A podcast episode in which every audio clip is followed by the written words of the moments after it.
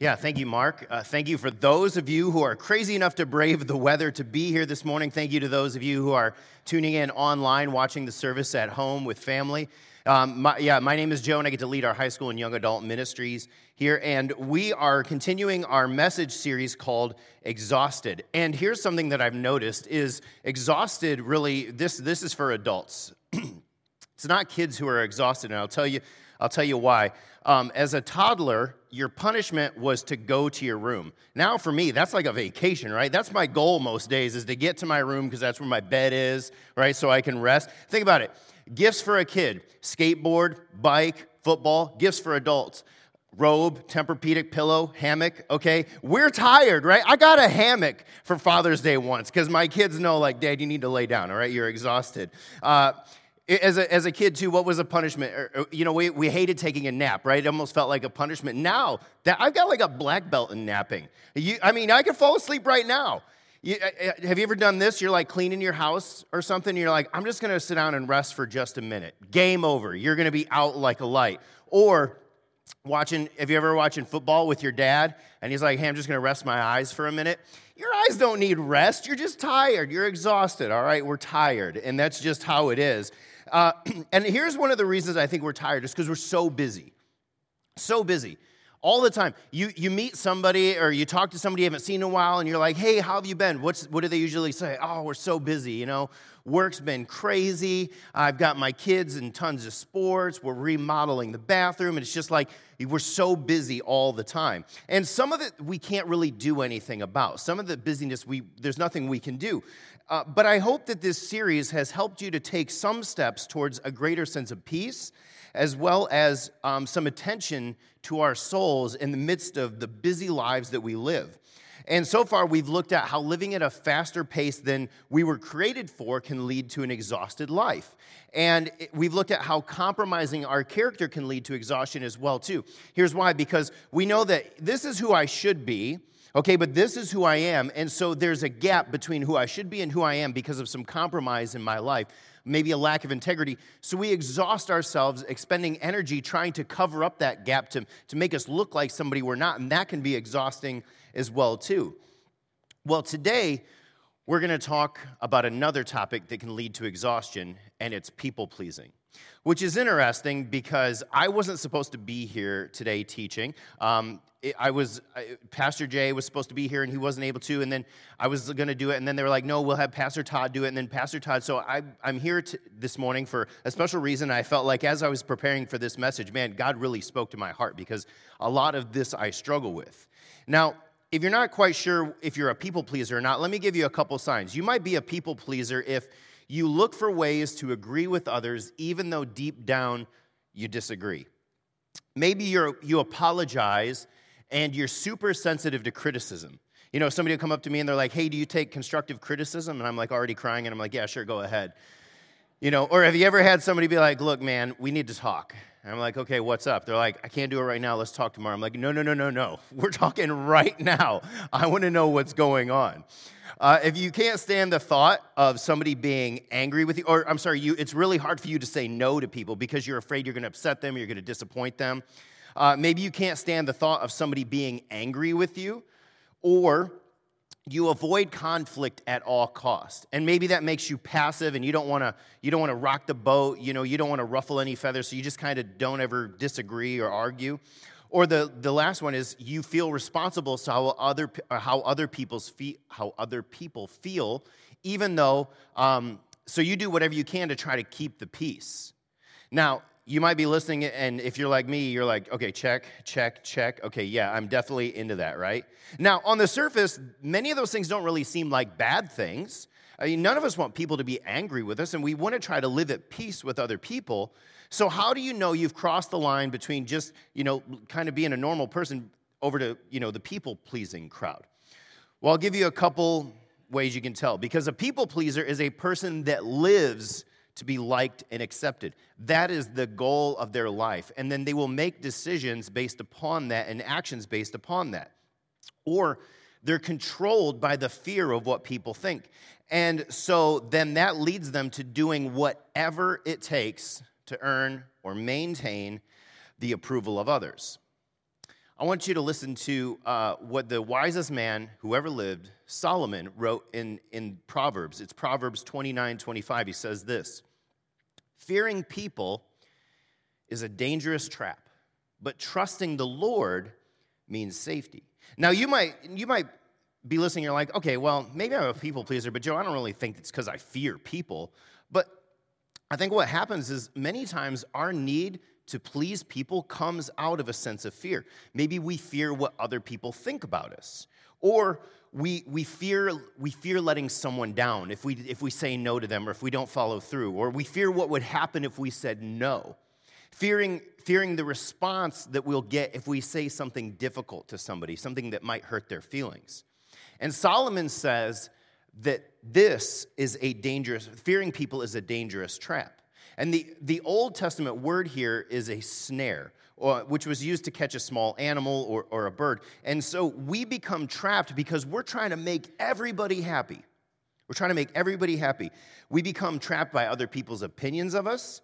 And when we do that, we start to make choices that we wouldn't normally make, or worse, choices that actually compromise what we say we believe or our faith in Christ.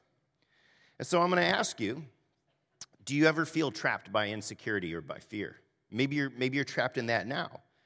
And, and if I said, you know, there, there's a way to be free from that once and for all, would you, would you want to hear that? Well, if so, then it's time to hear from the Apostle Paul. And if you have your Bible or, or you want to use the YouVersion app on your phone, we're going to be in 1 Thessalonians chapter 2 today.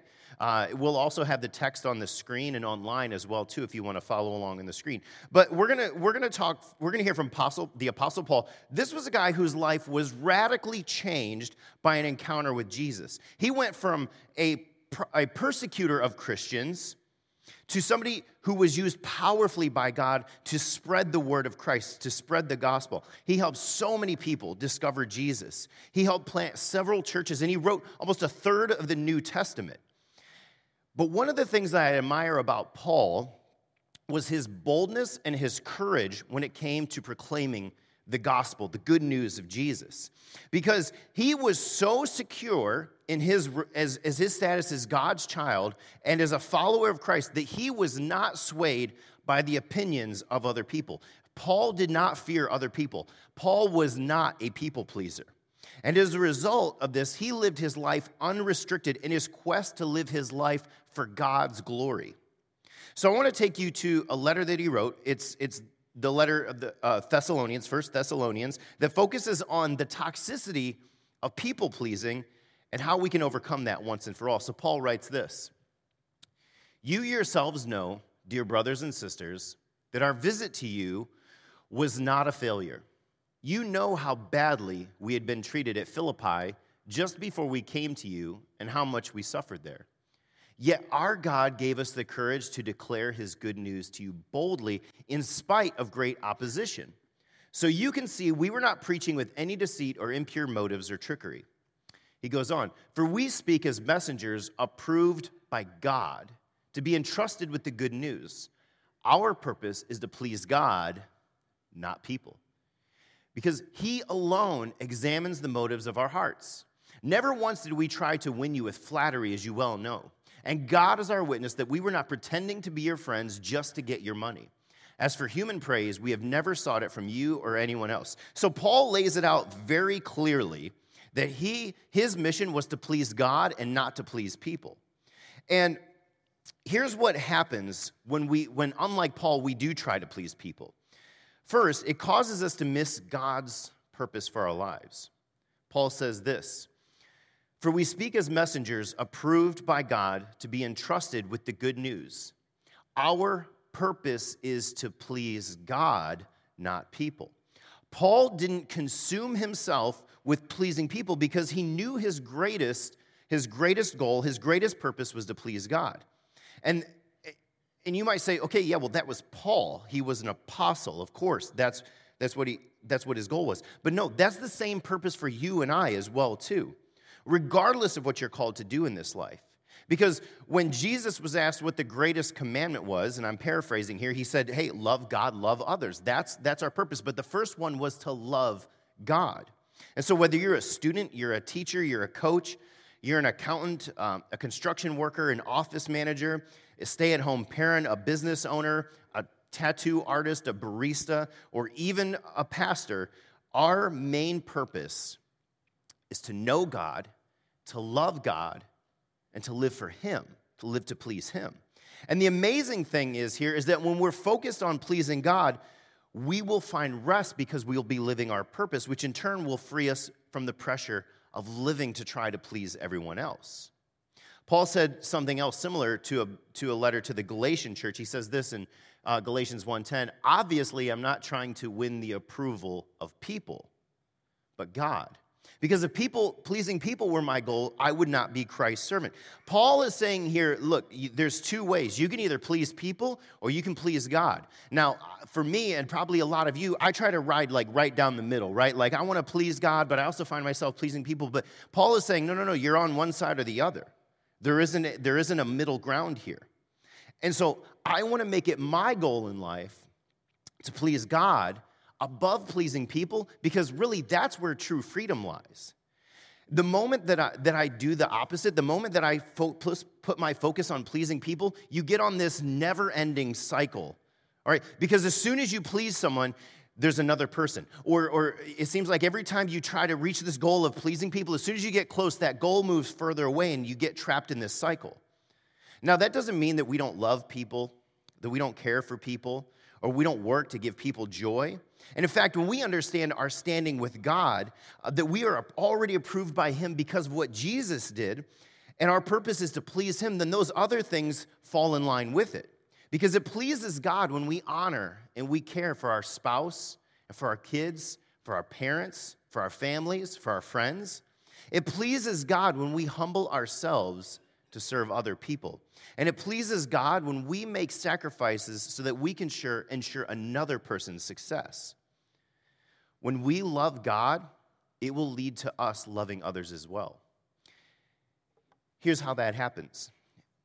In one of my favorite chapters of the Bible, John 15, Jesus is talking about how he's the vine and we're the branches. All right, and that if we abide in him and his words abide in us, so essentially, if we stay connected to Jesus, his love will flow into us. And, I'll, and he says, If you abide in me and my words abide in you, you will produce much fruit. Now, he's not talking about oranges or, or apples. What he's talking about is spiritual fruit. And you might say, Well, what's the spiritual fruit? Well, Paul, the Apostle Paul addresses that in Galatians 5 22. He says, The fruit of the Spirit is this, and the first one is love. So when we stay close to Jesus, the love that we receive from him flows out into other people. So when we when we are close to God, it will lead us to loving others well. And in fact, I would say this, if you really want to know how good your relationship is with Christ, look at how you treat other people. Look at how you treat your family. Look at how you treat your coworkers. Look at how you treat the server at the restaurant that you go to today. Look at how you'll treat that person who's driving under the speed limit in the passing lane on 250 to church this morning. How do you treat those people? Because the way that you treat other people is the litmus test for your relationship with Christ. So, what do we do? How do we get out of this cycle of people pleasing? Well, instead of living for the approval of people, live in the acceptance of Jesus. Because unlike trying to please people, Jesus, if you have placed your faith in him, is already pleased with you because of who he is, not because of what we do. Remember what Proverbs says fearing people is a dangerous trap, but trusting in the Lord means safety.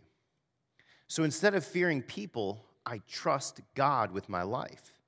And trust here means to place to place one's trust or have confidence in, to lean on? Are you trusting in God and in His acceptance? Because this kind of life leads to safety. Uh, some versions of this part of the, of the text here will say that those who trust the Lord will be exalted. And exalted means lifted up. In the context, it's saying to be inaccessibly high, too high to be captured, out of the reach of the trap or snare. So when we love God, we will be completely out of the, out of the reach of a trap or snare which is, which is trying to please people. But our security and our safety has to have to come from Jesus. Because the closer I am to Jesus, the less insecurity I have, and the less I will be trapped into trying to please other people. And so, secondly, Paul tells us this that people pleasing causes hypocrisy. He goes on, 1 Thessalonians 2 5. Never once did we try to win you with flattery, as you well know. And God is our witness that we were not pretending to be your friends just to get your money. Maybe we all have that friend or those friends you know that the reason they hang around is because they're hoping to get something out of us, you know, fair weather friends. But Paul says that's what pleasing people is. And when we live to please people, what happens is we'll end up making compromise. Maybe you'll say things, often things that aren't true, to try to flatter that person because you want them to like you. And, and you'll, you'll do things and you'll become someone that really don't fall in line with who we are as with who we are as followers of Christ and with our values and with our faith. And as a result, we become two-faced. We become actors, pretenders, or what, what Jesus called hypocrisy, hypocrites. And I have to be honest, I wonder if this sometimes is a big reason that maybe our families, our friends, our coworkers, our classmates don't want to come to church with us. Because who we are on a Sunday morning can be so different from who we are the rest of the week. There's this joke, and I've probably told it before, about this pastor and his, he's getting ready for church on Sunday and, and his family's getting ready and his, his son comes up to him and he goes, hey, dad, can we do something different today? And the, the pastor's like, yeah, sure, son. What do you want to do? He goes, could you be nice to us and mean to the people at church? Which is funny, but there's some truth there. Because there's been so many times on a Sunday morning when, you know, we're running late because my kids aren't getting dressed fast enough and we're in the car and I'm yelling at them and yelling at my son to tie his shoes and we're arguing and as soon as we get in the door, hey, praise Jesus, everything's great, you know, and we're so fake. And I wonder sometimes because we don't we want people to be happy with us, that we don't want them to see our mess, that that reveals some hypocrisy in us. And maybe that's the reason that people don't don't want to come to church with us because they think it's fake. And so for those, and so if you feel like people pleasing has led you to become maybe someone you don't like, somebody you're not, maybe you've fallen into some hypocrisy, then what I want us to do is a few things. First, I want us to, to invite us to slow down, to let God examine our hearts and invite godly accountability into our lives. So I'm gonna, I'm gonna say this in two parts. The first is this our purpose is to please God, not to please people. He alone examines the motives of our hearts. You see, what I have to remember is that at the end of my life, I'm not gonna stand before any of the people that I've tried to please. I'm going to stand before God. And what happens is too often we don't figure out that we're living hypocritically until we do something to damage our life. We don't realize that we're compromising our values, our character, and our faith until a thousand compromises later. Now we're doing something that we swore we would never do in an effort to try to please people. So Paul knows this, and he knows that the only way to fix this is to invite God in to know us intimately and to point out any way that we are trapped in trying to please people. One of my favorite verses in the book of Psalms is Psalm 139, verses uh, 24 and 25. It says, Search me, O God, and know my heart. Test me and know my anxious thoughts. Point out anything in me that offends you and lead me along the path of everlasting life. I got to ask you, would you be willing to pray that to God because here's the thing is it's scary. Would you really be willing to say, God, you know, if there's some junk in here, if there's some, some sin in my heart, some hypocrisy in my life, some people pleasing going on, would you point that out to me? And it's scary because of this, because I've thought, well, I'll do that, sure, and then God will just bring to my mind those things and I'll change them. But that's not how I found it to work. What I found out is that He brings people in your life who can see those things and they'll point them out to you. Which kind of leaves us to the second thing is it's also vital to surround yourself with people, with Christ followers, who have not only the permission and the right, but the obligation to point out that stuff. I'm blessed to have some people in my life, including Pastor Eric, Pastor Charles, uh, my wife, some other close friends of mine as well too, who when they see something in my life where, where they're like, hey, you know, I saw you, I heard you say this, I saw you look at this, you know, um, I saw you post this. Like, what in the world's going on there?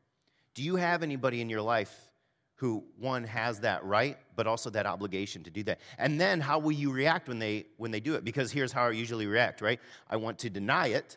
I want to justify it or I want to blame it on somebody else. Well, yeah, I said that, but I wouldn't have had to say that if they hadn't done this, right? No, no, no, that's not how it works. Put people in your life who are willing to tell you the difficult things and who you're willing to listen to. And even if you think they're wrong, accept their advice because that's how you're being experienced by them and by others. Proverbs says this it says, Wounds from a friend can be trusted. I would rather be wounded by those who want the best for me than to be in a relationship with people who are making a mess of their lives and they too are people pleasers and they won't say anything to me. I want somebody in my life who loves me enough to hurt my feelings if it brings me closer to Christ and makes me a more loving person. So, are you willing to slow down? so that you are able to hear from God and from other people through prayer and through His Word and through accountability, which is difficult because to slow down, sometimes we have to say no. I have found that life with God takes some margin. Is, the, is there room in your life for God to speak to you, or is your life so consumed because you've said yes to everything out of a fear of disappointing others? One of the most valuable phrases I have learned lately, and it's five words, is this I'm sorry, I'm not available. And I want you guys to say it. Ready? Let's do this. I'm sorry, I'm not available. One more time. I'm sorry, I'm not available. Doesn't that feel good? Man, because sometimes I feel like somebody maybe asked something of us and, and we really don't want to do it, but out of a fear of pleasing them, you know, we just say yes. And sometimes I think we say yes because we're like, well, I don't really have a good reason to not say yes, but you know, it's really not great for our family and I've got so much stuff going on. All you have to do is say, I'm so sorry, I'm not available. I'm not able to do that right now. You don't owe anybody an answer because what I found is that when you say that and you free up some margin in, in your life, maybe some free time, some space, that gives God an opportunity. But if you're so consumed, you know, if you're like me, where you, you wake up in bed in, out of bed in the morning and it feels like it's just full throttle all day long and it's just go, go, go, go, go, I wonder sometimes if God really has any space to work in my life. The third and final way that Paul addresses people pleasing is this it keeps us from speaking the truth. Going back to Second Thessalonians, it says, You know how badly we had been treated at Philippi just before we came to you and how much we suffered there. Yet God gave us the courage to declare his good news to you boldly in spite of great opposition.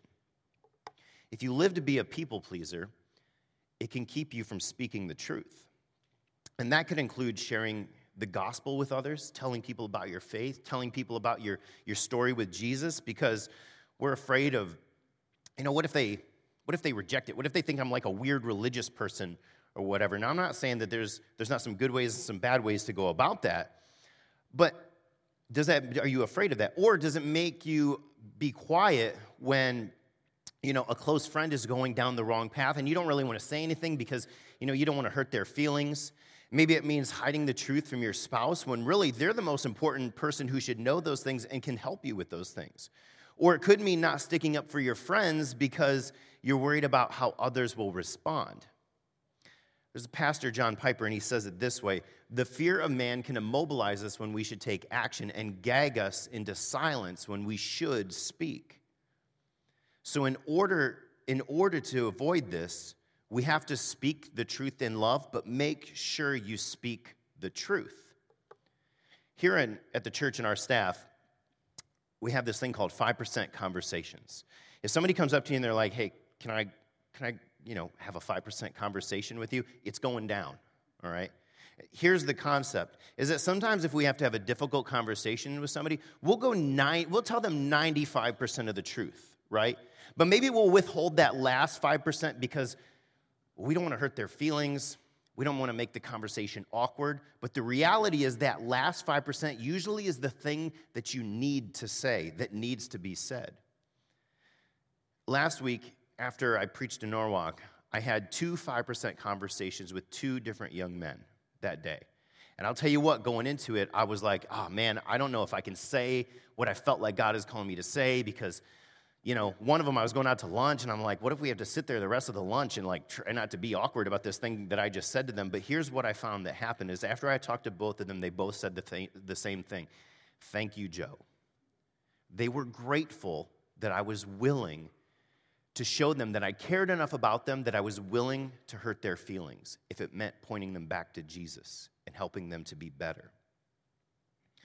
And so So, are you willing to have those 100% conversations with people that you know you need to have a 100% conversation with? You know, who's somebody in your life that you've wanted to talk to about Jesus, but you haven't because you're afraid of it?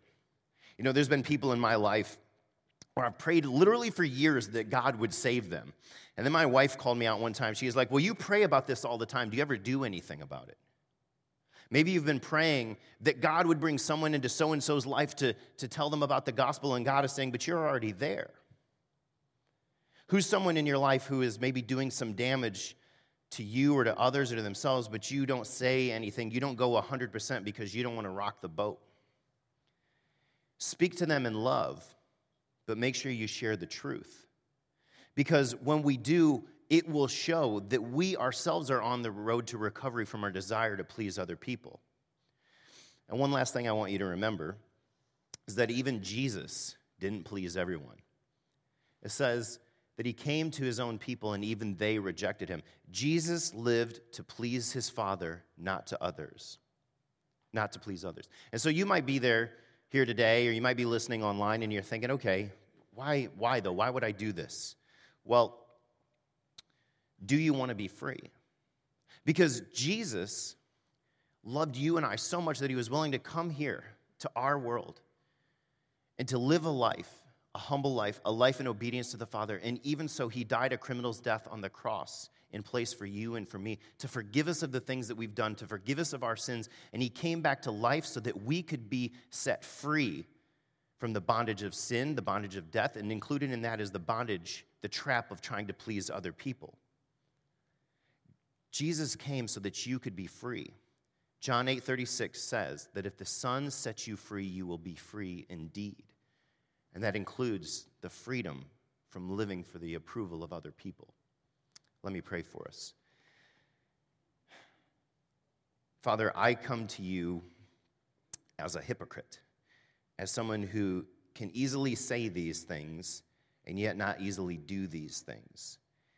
And God, I know that I'm not alone in that. And so I pray for myself and for everyone here. I stand before you on behalf of this church and I plead with you that through your Spirit, that you would give us the power to trust these words, to trust your word, and then to put them in action, God, so that we can be free.